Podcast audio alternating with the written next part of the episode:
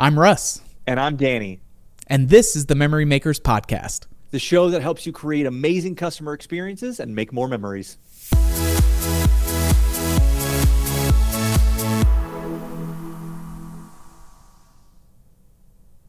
Hey, buddy. What's up, dude? Before we get into the topic for the day, I, I have a quick story I want to share and a little uh, little heads up for anyone who's watching on video. So we have a dog. He, his name is Macklin. Yes, Mac named attack. after Burt Macklin, FBI from Parks and Rec. for any Parks and Rec fans out there, and he does this thing that he loves to do when the the office door behind me is closed and he will ram it open with his head and then come in and lay down. And he likes to do it when I'm on a video call. And recently he had to get a little procedure done. So he's wearing the cone of shame right now. And he's even more needy than usual. And so there's a, a good chance that he may barge through that door behind me at some point during this episode. So for anyone who is watching on video, you know, don't be alarmed. That's just normal. We get to see big old Macklin come in the door with his cone on his head. Yes, exactly. I don't know what it is about when you close that door. It is, I, it, I don't know if there's like a dog whistle frequency that goes off, but it also activates some sort of magnetic force for kids too. Because as soon as that door closes, like Rinker is all about being in the office and doing work and pressing keys on the keyboard, and and the dogs definitely wanted to. Yeah, it's it's something about that that door clicking that just oh I got to be with Dad right now. it's an emergency. Let's go. That's right. That's right. It's threat level midnight for the Threat- a hundred I'm gonna be percent. throwing out apparently a lot of references Oh, today. some- I don't know. Some good classics though. Can't be mad at it. So now that we've got that out of the way, let's get into the real topic for the day, which is not dogs and uh, show you don't references. want to. You don't want to talk just old comedy sitcoms. We don't want to do that. We could, but I have a feeling that our viewers and listeners may not be as, in, as excited about that conversation as we are. We'll save it for live shows when we start going on tour. We'll, you know, we got big plans for this show. Yes. Mike, who's behind the scenes and helping us with all this, Mike, get ready to go on the road. It's going to happen. Yeah. We're going to take this show on the road. okay, he's we got two thumbs up, so we're good. awesome. All right. So now, really, the real topic. Here goes. The topic today is that as a location based entertainment venue, family entertainment center, whatever you might be and whatever you call yourself, you provide more than just a part time job for your staff. Mhm. Right. And so uh, when we talk to operators and owners, a lot of times they think, okay, well, I've got employees that are in high school, I've got employees that are in college, they work part time, maybe some do work full time. They're just here through high school and college. There's a high turnover rate. They're going to move on, and this job is not really going to matter in the long run. And on the surface, that that makes sense because our industry is built for turnover because a lot of the employees that you have are going to be basically that 16 to 22 years old high school and college maybe some of them it's their first job ever and then they'll go graduate from college go to the real world as we like to say and kind of move on from there on the surface it makes sense that that's a perspective that you might have. But here's a little bit of a spoiler alert. It's not true. What? Russ so i'm going to let it throw to you to kind of talk about and give some context to what i mean by this. Well, I, I obviously we're we're a prime example, and we see the power of what those frontline, you know, FEC jobs can do for young kids. Because you and I have known each other for 20 plus years at this point, and um, we actually came up working at the same facility. We have a number of the team members that are at Creative Works. Um, Nick, who's on our sales team, Kevin Lonzo, who has his own law firm, but still is our, um, you know, legal side of things here. We Kevin Lockery, who we worked with, is is in the industry doing PR work for it. Josh Bennett, who used to work here at Creative Works and then went on and, and founded his own financial firm. That that community and that network that we had when we were 15 and 16 years old, starting out at that center, going through the front lines of dealing with party moms and all of that stuff was so great uh, that we were able to, uh, you know, I went out to the real world, was doing Fortune 500 IT consulting and, and was not having a great time of it. And so coming back into the world where, you know, people will go and do new seasons of things typically in our industry. But if you're setting the foundation um, with a right culture and, and really empowering your staff members, what can come back around to you, even if you're an operator, is so substantial. I mean, I think of folks like um, Craig Buster, where you know you look at their leadership team and they've been there. The tenure that they have there is are, are decades long, right? It's it's anywhere from 18 to 27 years. You know, is the typical bell curve range that they have. So while we need to recognize the reality of the situation that yes, there's high turnover and that it's easy for us to feel like it's just transactional because it's hard to get the right people or hard to get people in general. But I think that that really diving in and empowering your staff comes down to the ultimate hit rate where those things come back around and those are going to be people that you have in your network whether they're working for you directly or they're going to be in your sphere is so impactful. And and I would just we so much of our secret sauce comes from the fact that we've forged tight knit connections. We have operational experience but even for Peter and Peg Murphy who ran Laser Flash you know we still work with them and help them in a professional capacity to this day.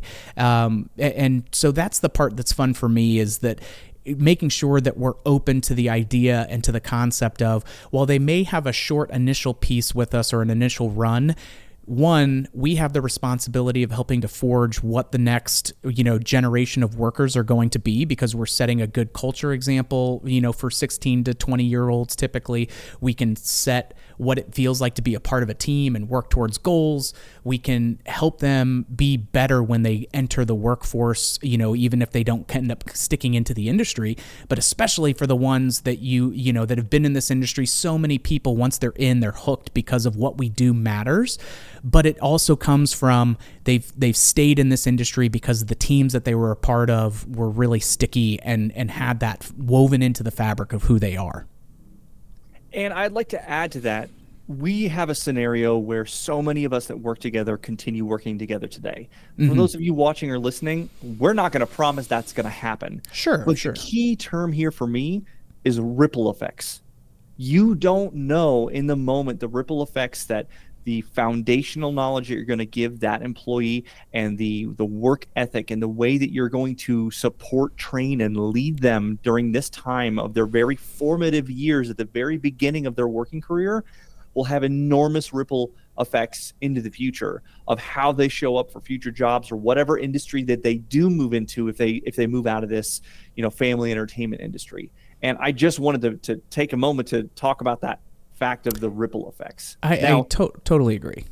One thing that we're going to do is now that we've kind of set that foundation, let's really dive into some practical things that operators can do in order to create that winning culture that allows it to be much more than a transactional part-time job uh, that this is kind of the foundation for the future and to create that strong culture and the first one is a word that a lot of people like to throw around but don't necessarily follow through on. And that mm. word is autonomy. So, Ooh, Russ, preach. Tell me what autonomy means in this world. So there's there's a quote that I like to to kick off whenever we talk about autonomy, and just because you know Walt Disney has so many good quotes for our industry that that scale, but this was one that says um, employees who are selected, oriented, and reinforced properly, and who are surrounded by peers of the same caliber, will thrive given significant autonomy. Otherwise, they'll wither. So the first thing that I will say when I'm defining autonomy is it's it's empowerment right? We we need to make sure uh, it's so easy in the day to day for us to try to you know over process or have a checklist for every single thing and try and map out any contingency that can happen but we learn the black and the white by living in the gray and by being in the trenches and when a you know a situation happens with a guest or something whether making sure that the employees and team members know that they are able to you know, as long as they come at it with the right intention and they're trying to solve problems and make a better guest experience and it's in line with what our values are, we want people to feel like they can take proactive action. Uh, you know, so often it's easy to complain of, gosh, I just can't get people to do this or I can't be, get people to do that. Nobody, you know, no one cares or thinks about it the same way. But sometimes we've negatively reinforced how what autonomy when it when it shows up to us, we don't necessarily give that the recognition and the praise that it is. And so autonomy for me is making sure that we have a clear amount of trust with our team to be able to solve problems and uh, and then we can work with each other to make sure that we're we're uh, you know holding a standard and and taking the right steps that are a part of that. So a great example that I typically reference is let's say you've got an employee uh, that's trying to help a customer who's dissatisfied, right? They've had a poor experience on an attraction or um, you know something's gone wrong with their experience one of the things that we found when we were both operating and talking with the clients of ours is define a range that makes sense for you. But if if there are small problems that come up that can be solved with a $20 game card or you know a, a free pizza or something like that um, you know and, and you can have kind of tiers and scenarios that that stuff can go do you actually let your employees say, "Hey, I'm so sorry that that happened. Here's what we try to do. Here's what I'd like to do for you," um, so that way you can keep those small things small. When you go to a restaurant and something, you know, there may be an issue with your your food, and they say, "Oh, I have to go talk to a manager." Well, now we're adding time and tension onto something that may not serve from having that added into the recipe. And so, in my mind, it's helping to define what does what does empowerment and trust look like that we can we can let folks take action on our behalf. And they may not knock it out of the park every single time. It's why it's important to talk around bumper lanes and, and what are, you know, kind of proper guidelines for some of that. But even let's say you have an employee that that tries to take proactive, they do something that they think helps the client and uh, or the guest and us both, you know, come out okay, keep a small problem small, keep them as a as a satisfied customer instead of kind of, you know, jumping down their throat about, oh gosh, I can't believe we gave all this away or we did that. I think we need to look at it of let's recognize and appreciate the fact that they were trying to take care of a client because that's, you know, modus operandi and, and the, the primary goal at, in all of those functions. Then we do a little bit of film breakdown saying, okay, well, what do we think may have led to this? Is there anything that we can put in place that helps, you know, us, uh, limit that being able to happen again? Or do we already have something in place and we just didn't execute on that? Or um, you know what what do we need to do to, to be a little bit more proactive? And if we have the situation come up again how do we want to do it the same way that we did this? Are there better ways to do it? Are there other ways that we can explore? So that way you're getting buy-in from the team member you're positively recognizing their intent to show up for the customer um, and you're giving them a say and a voice in how we do that moving forward Simply put, yeah, it's give them the autonomy to solve problems and provide coaching as needed afterwards. That's yeah. it. That's really yeah. what it comes down to. And it's so. easier said than done, but when you can put that into practice and your your team members learn that you're going to trust them in those scenarios, they're more likely to to take it under their own wings to solve those problems in the moment, keep a small problem small. Big time. So the next thing that I like to talk about is active listening. Because most people aren't actually listening. They're just waiting for their turn to talk. And I'm going to go ahead and raise both my hands. I've been guilty of this, and everyone listening or watching should be raising their hands because we're all guilty of it, right? We mm. we we think we have the best ideas, we think we have the solutions, we want to get to the point faster, right? And so we're just waiting for the the break to happen so we can jump in, solve the problem, and move on. But what happens is if we approach our employees, even if they're the 16 or 17 year old kid, it's important to listen to their perspectives because yes you're the owner or you're the manager and and you've been in this industry a while. At the same time they may be young but they're also the ones on the front line going through these guest and customer interactions every single day. They're seeing the processes and what works and what doesn't. And it's important to allow space to listen to those employees and allow them to give us feedback or ideas or things that we could change. And sure their hit rate on what you actually want to implement might be low because they don't necessarily have all the context or perspective that you do as an owner or a manager but they may have some really good golden nuggets that you go oh that's a really fantastic idea. Let's implement that. And mm-hmm. not only just implement it but give them the credit and the praise for doing so. Because it doesn't matter where an idea comes from if it's your 16 year old frontline worker or your gm or yourself as the owner and a good idea is a good idea. Implement, provide praise, and make it happen. That's mm-hmm. kind of the way I like to think about active listening. Yeah, I, I agree with you. I think that being really intentional about hearing and and also making sure that you're taking in that body language so you can see how is this impacting them you can you can be empathetic to their situation one thing that's I've found as I've tried to grow more and making sure that I'm getting better and stronger in this category because it is a constant, you know, cycle. Plus, it's important for me because I, I want people to feel like they can actually come up and make those recommendations because they're uh, like to your point, Danny. You said they're going to have a different purview of it because they're in a they're in a different form or a different function. And to your point of that hit rate maybe not being as high because they don't have the either the experience or they haven't seen this come up one of the things that i've i got switched on to and have really enjoyed is when those situations come up really making sure that we take the time to actively listen when that gets put forward I typically now am really trying to to ask questions of, oh, okay, well, what makes you think that? How would you like to see that be done a little bit differently? What what are some other things that you see that could potentially uh, be a ripple effect of that, as opposed to just getting right into the hey, that's a great idea, but here's here's why it's not going to work. Is it asking those questions helps reflect the mirror a little bit helps them verbally process through it a little bit more potentially so that way they can explore it and learn. Um, but again you're by asking questions that way taking a few extra minutes to to go that path as opposed to hey thanks but no it's again telling them that you do truly care about the input that they're bringing to the table. It's helping them learn more as opposed to just getting the quick, you know, hey, that doesn't work because the, you know, delivery guy can't give us things on Tuesday mornings. He can only do Thursday mornings or, you know, insert reason here. And so knowing that the hit rate is going to be lower, but it's more important for us to take the time in those moments where it is a no or, or is something else to positively affirm their intent and listen and ask questions to help them actually learn. You're teaching them to fish instead of just giving them a fish in that scenario. And there's one uh, other piece that this flows really well into when we talk about being able to listen and provide the feedback.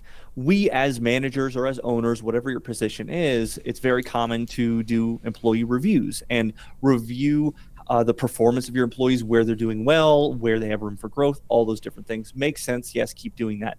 But do you allow your employees to review you as an owner or a manager. Because if you don't, that would be something I would highly recommend implementing is allowing them to do reviews and do it anonymously because they're mm-hmm. more likely to give real and honest feedback. And yes, when you do this process, you may have some comments that go just way off the edge or they're a joke or they're really frustrated or really angry and it's not really helpful, but there's going to be a lot of gold in there that is helpful because yeah we need to be able to recognize as leaders areas where we need to grow. And the best people to be able to provide that feedback are the ones that we're leading and it's not necessarily a comfortable exercise to do. It's not the most fun thing in the world to have someone point out the areas where you have opportunities for growth instead of saying you have weaknesses or you suck. Um, it's not the most comfortable thing in the world, but it's necessary because if you want to create that culture, you've got to be able to listen. Well, I think it's it, it speaks to again, good culture comes from leading by example and accountability. And so we have, you know, we probably have our team review the the leadership staff more than they review than we review them. Um, and and because again, the the focus should be you know the daily activities of engaging with the staff and keeping a finger on the pulse and real-time proactive feedback those things should be getting coached uh, you know in in the everyday. But taking a step back and having them reflect on you know what do you need me to do more of? What do you need me to do less of? What are struggles or friction points that you're typically seeing that we think you think we need to be paying more attention to? You're going to get the handful of things of oh we, we need to be paid more money or oh we need more people in the kitchen or you know there is going to be that. But to the point earlier where we're acknowledging and and uh, and and being grateful for the feedback or, or the autonomy that they want to exhibit we need to make sure that we're giving them platforms to actively do that. And then we need to take those things and we need to to review in the next team meeting after we get that feedback and compile it and say okay guys based on everything that we got on the surveys here are the key areas that we've we've uh, seen the most people have concern over that we want to make sure that we're addressing. So here are going to be the goals that we're going to do that tackle this problem. Here's a short-term goal here's a long-term goal. And this is going to be the you know these are the two or three areas of focus that that we're going to have as a team and work on that because then you're showing them, hey, we actually do care and, and your your input matters, and we want to show you that we're putting those things into action where we can. Yeah, it's really good because it shows that your employees that you're you're taking the action to resolve the problems. It's not just putting lip service and saying, "Oh yeah, these are problems. We'll kind of deal with it, I guess." Mm-hmm. You're actually putting together goals with timelines of when things are going to change, and it shows that not only are you listening, but you also care. Mm-hmm. Now, the last item that I want to hit on from the culture standpoint is something that I know speaks to your heart of hearts because you in in um, high school were in show choir and you you were a performer in many different ways. Mm-hmm. And the item that I want to talk about here is let your employees perform. What do I mean by this? Okay, we're in the fun industry, right? We let's take a lesson from Disney. Disney employees aren't on the clock, they're on stage. They mm-hmm. don't interview, they audition. Everything is about a performance. Anytime that they're customer facing, they're always on stage and performing. And so when it comes to the, this kind of goes hand in hand with the autonomy side of things too. When you've got uh, your employees doing different things. Let's say you've got a laser tag attraction, and part of that you need to do a brief where you explain the rules, the safety information, and how to play. There are certain parts of that you have to hit every single time because the kids need to know how to play appropriately and they need to do make sure they're following the rules.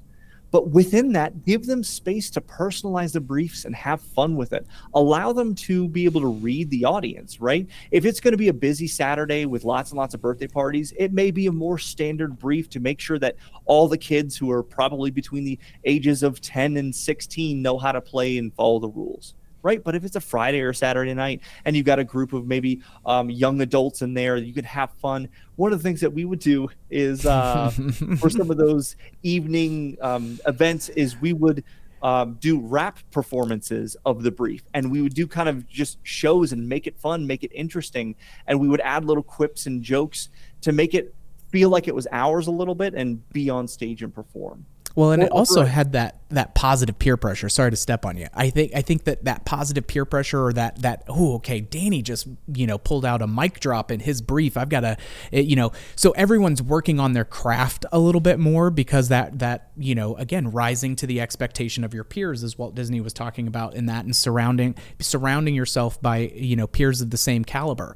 And so being knowing that we want them to have fun while they're in the business of fun still right? Giving those opportunities for for oohs and ahs and moments of surprise. I, you know we had a ton of different folks on our team that were either involved in organized sports they were in show choir.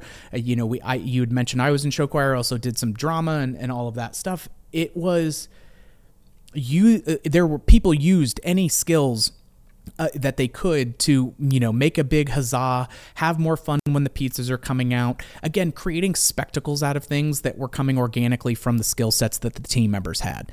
And it, it was just a great way to give the employees a creative outlet something that could help keep things from feeling stale uh, but but again fed into each other. And and you get such a more compounding effect by having that across the board with your your team because everybody's you know or the majority of people will buy into it and and the folks that don't you know it may just not be their thing and that's fine. And depending on their role and what their piece is you don't need everybody holy cow if we had everyone just like me at, at one facility it would implode.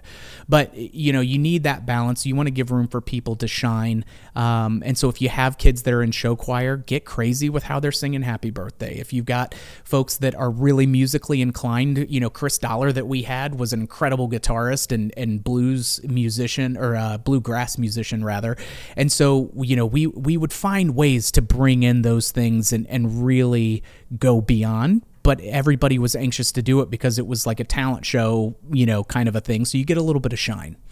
If you ever want to see a party mom absolutely melt, bring together four show choir kids who can do an a cappella quartet version of Happy Birthday in harmony mm-hmm. to the birthday kid.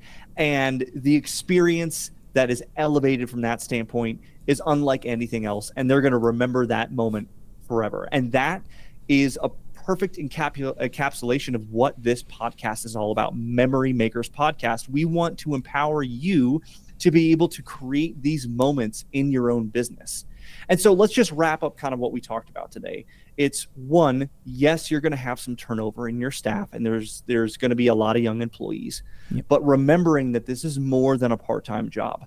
This is the foundation of their work career, the the their work ethic moving forward, the culture that they want to bring forward, and the ripple effects that will carry them through the rest of their working life. There's a good chance, or there is a chance that not only will it ripple affect each individual, but they'll stay connected through the rest of their life, like I have with Russ and Armando and Nick and Kevin and Kevin and all the other people that we mentioned in this podcast.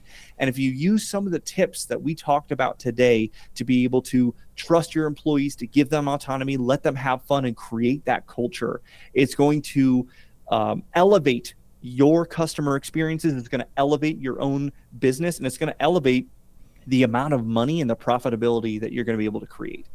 And so that I think is the best way to wrap this up. Russ, Preach. that was one heck of an episode. I mean, I don't like to toot my own horn, but I'll toot mine for you. Toot toot. Toot toot. Ooga. I don't know. I went with the old timey like 1920s car. Yeah, I like that. I I like that. I want to get that sound custom put into my car, so that way I can just have scare the bejesus out of people with the Aruda. that would be amazing. uh, so yeah, a, a, great episode. If you've got any suggestions on topics you'd like to see in the future, make sure you check us out on social media. Shoot us a DM. We're always looking for different ways to bring in relevant topics that you want to hear about yeah, please and thank you in advance for the reviews and um, give us those five stars if you can. It always makes such a big difference. And we'll be having these out every week. So find them wherever podcasts are found. And we appreciate you guys so much. And uh, we will catch you on the next one, Troublemakers.